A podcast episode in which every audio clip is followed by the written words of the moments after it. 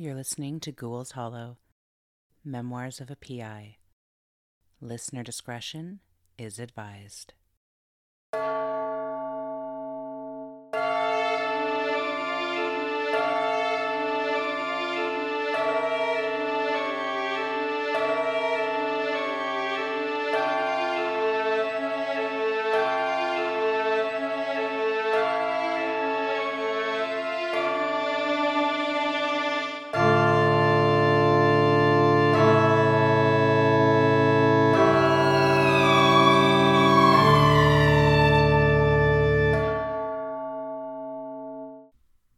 Pulled up to the manor and got out, trying to make a mental list of all the things that I needed to pack.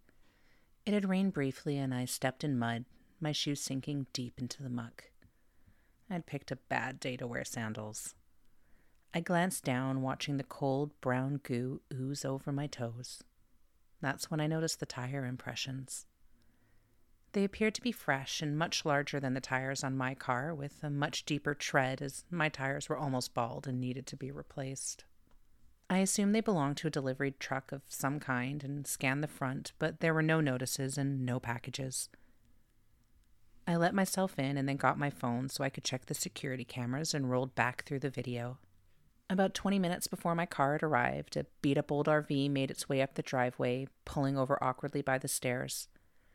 Charles then got out and went up to the door, knocking. He waited several minutes, getting progressively more agitated as the seconds ticked by. He then walked around to the side of the house and up the back door, knocking and stepping to the side. He kept tilting his head and looking down like he was listening to someone talk. He was alone. Eventually, he stomped back to the RV and drove off, with my car pulling up a few moments later. Curious, I went to the back door, half expecting to see the outline of someone standing on the other side, but there was nothing. I checked the live feed of the security cameras, and the back porch was empty. Might as well follow this train of thought all the way to the end, I told myself, opening the door just to check.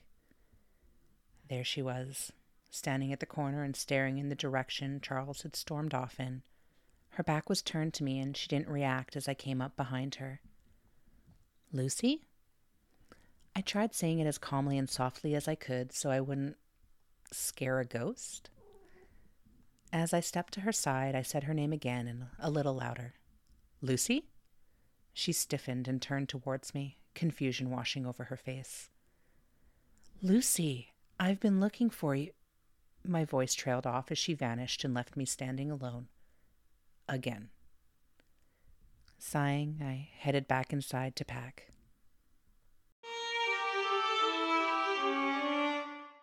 I stood over my bags, checking to be sure I'd gotten everything I may need. Being a paranormal investigator, my toolkit contained a variety of items such as temperature guns, motion sensors, flashlights, several packages of batteries in varying sizes, digital recorders, camcorders, and a spirit box. I carried so much equipment, my toolkit was actually a large suitcase, and two small shoulder bags and one more digital recorder in my pocket, just in case. I finished packing my own overnight bag and loaded everything into the car. I was checking to be sure I'd locked the front door when I heard the sound of a vehicle coming up the driveway. Well, well, well, wasn't I the popular one today? I thought, turning towards the sound. A beat up old RV slowly made its way towards the house, parking behind my car before Charles climbed out and quickly walked up to the front steps. Diana. He said my name so directly, although he was looking at me like he was unsure if I was actually there. I smiled down at him. There was no way to avoid him now. I checked around to see if Lucy had returned with him, but she had not. I turned my gaze back to Charles and finally took a look at him. His hair was shaggy and unbrushed. He'd always kept it short when we were younger, and I was surprised he decided to grow it out. His glasses were smudged, and his clothing looked like he'd been wearing them for a few days. Hi, Charles. It's been so long. How are you? He ignored the question and gestured to my packed car. Are you going somewhere? Uh, yes. I was just about to head out, but I'm not in a hurry. What's going on? I don't know. I thought maybe you could help me with. A... He stopped, now it's seeming like he didn't know how to finish the sentence. Did you want to come inside and sit down and chat? I started to unlock the door. No, thank you. I don't like going in old buildings. I locked the door back up. Oh, okay. Do you want to go sit around the back then? There's a few benches. He nodded before walking off and heading around back. I followed. By the time I caught up, he was already seated, shaking his foot impatiently. Man, he could move. I sat down across from him, waiting for him to start. He didn't, of course. Uh, so, uh, how have you been? We haven't talked in quite a while. He looked over at me briefly, a slight smile flickering on his face before he shook his head. Yeah, it's been a while. Things have been loud. Loud? I never heard anybody describe the last two decades as loud before. Of course, he didn't elaborate on that either. Loud? What do you mean loud? Charles looked down at his hands and tilted his head to the side, like he was listening. I glanced beside him, but I couldn't see anything. I don't know how to explain it. Things just get loud all the time. It started when we were in school and it it just never stopped. I pulled out the digital recorder from my pocket, glad I had it handy this time. I held it up. Do you mind? He shook his head. I hit record and put it on the small table between us. Okay, why don't you tell me what's going on and we'll go from there? You know how my dad had to move into a care home when we were in school, right? I nodded. Well, he was hearing things, and it got to the point where he couldn't hear anything else except whatever was going on in his head. It all happened so fast, but also we we should have known something was happening before we did. Our whole family has always talked to themselves, so it didn't seem odd at first, and then he started muttering to himself and getting angry at inanimate objects. It was only when we were at home at the store to start, and not all the time. We tried medication and We'd even moved to a different house, but it still kept happening, and more frequently. And then he started wandering off. Jessica had to bring him home several times, and almost every time she said he was standing by her back door and whispering, It's so dark, to himself over and over. Charles stopped, leaning to the side briefly. Again I looked, but there was nothing there. Sorry, uh, where was I? Uh, Jessica. Yeah. He he never explained what was so dark or who he was talking to. He just was off in his own world. The wandering became so bad that we had to put him in a care home the next town over during the summer of grade 11.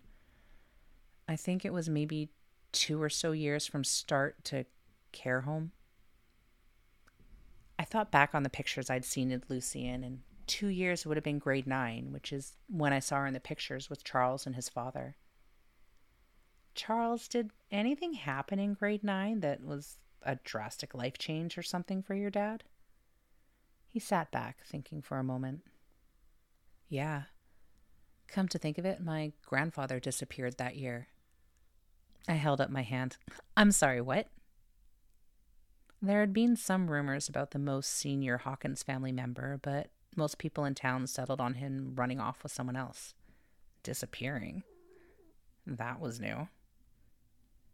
Yeah, Grandpa traveled a lot for work, and it increased when his own father died. He started when my dad was a kid and was almost never home. Whenever he was, he supposedly kept himself locked in his office most of the time and barely interacted with anyone. Honestly, I think I saw him in person maybe four or five times in my entire life, and even those times were short and awkward. Charles paused again, leaning to the side slightly. His face darkened, and he looked at me and whispered, It's happening. I glanced beside him, seeing nothing again except his own shadow. Or was it his shadow? I looked closer. It definitely was his shadow, but there's the very faint outline of somebody sitting next to him, leaning in. I looked at him. Charles, what's happening?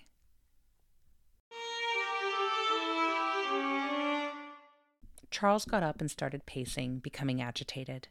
I can't. I, I don't. I don't know. I, I can't think. It's, it's too loud.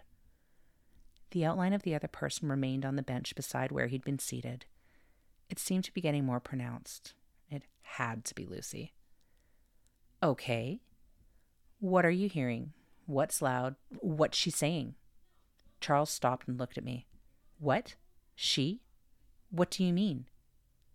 I took a deep breath. I believe you're hearing something and I want to help you out, but I need to know what what makes you think it's a voice? You think I'm hearing voices? Do you think I'm crazy? I'm not crazy. I'm not crazy. Things were escalating quickly. The outline had started taking Lucy's shape, and I could see her mouth moving, her face turned towards Charles. Charles, I don't think you're crazy. I'm trying to help, but I need more information. I looked between Lucy and Charles. The more solid she became, the more frenzied he became. Charles, do you ever see anyone at all, or do you just hear sounds? I don't see things. I told you. I'm not crazy. I hear static. It's it's just so loud. Sometimes words come through, but they don't make sense. Help. Please. so dark. I'm going to end up like my father. Why is this happening? I, I can't. He suddenly bolted, running back to his RV before I could even get up. I heard the engine start and him speed off down the drive, riding off to who knew where. I went and sat down next to Lucy, her face still turned towards the direction Charles had run off in, her lips silently moving, gold teeth flashing in the light of the setting sun. Well, Lucy, it seems we're in a bit of a confusing pickle, don't you think? I said, mostly talking to myself, but still wanting to include her just in case. I reached over to turn off the digital recorder, and when I looked back, she was gone. Of course. Classic Lucy. I got up and headed back to my car. At least I'd make it to the inn before nightfall, even if just barely. Thank you for listening. Our custom sounds and music is created by Kevin Ross. Our custom photos and sound editing was done by Michael Pybus. If you'd like to reach me, please email me at ghoulshollow at gmail.com or find me on Facebook at Ghouls Hollow the Podcast.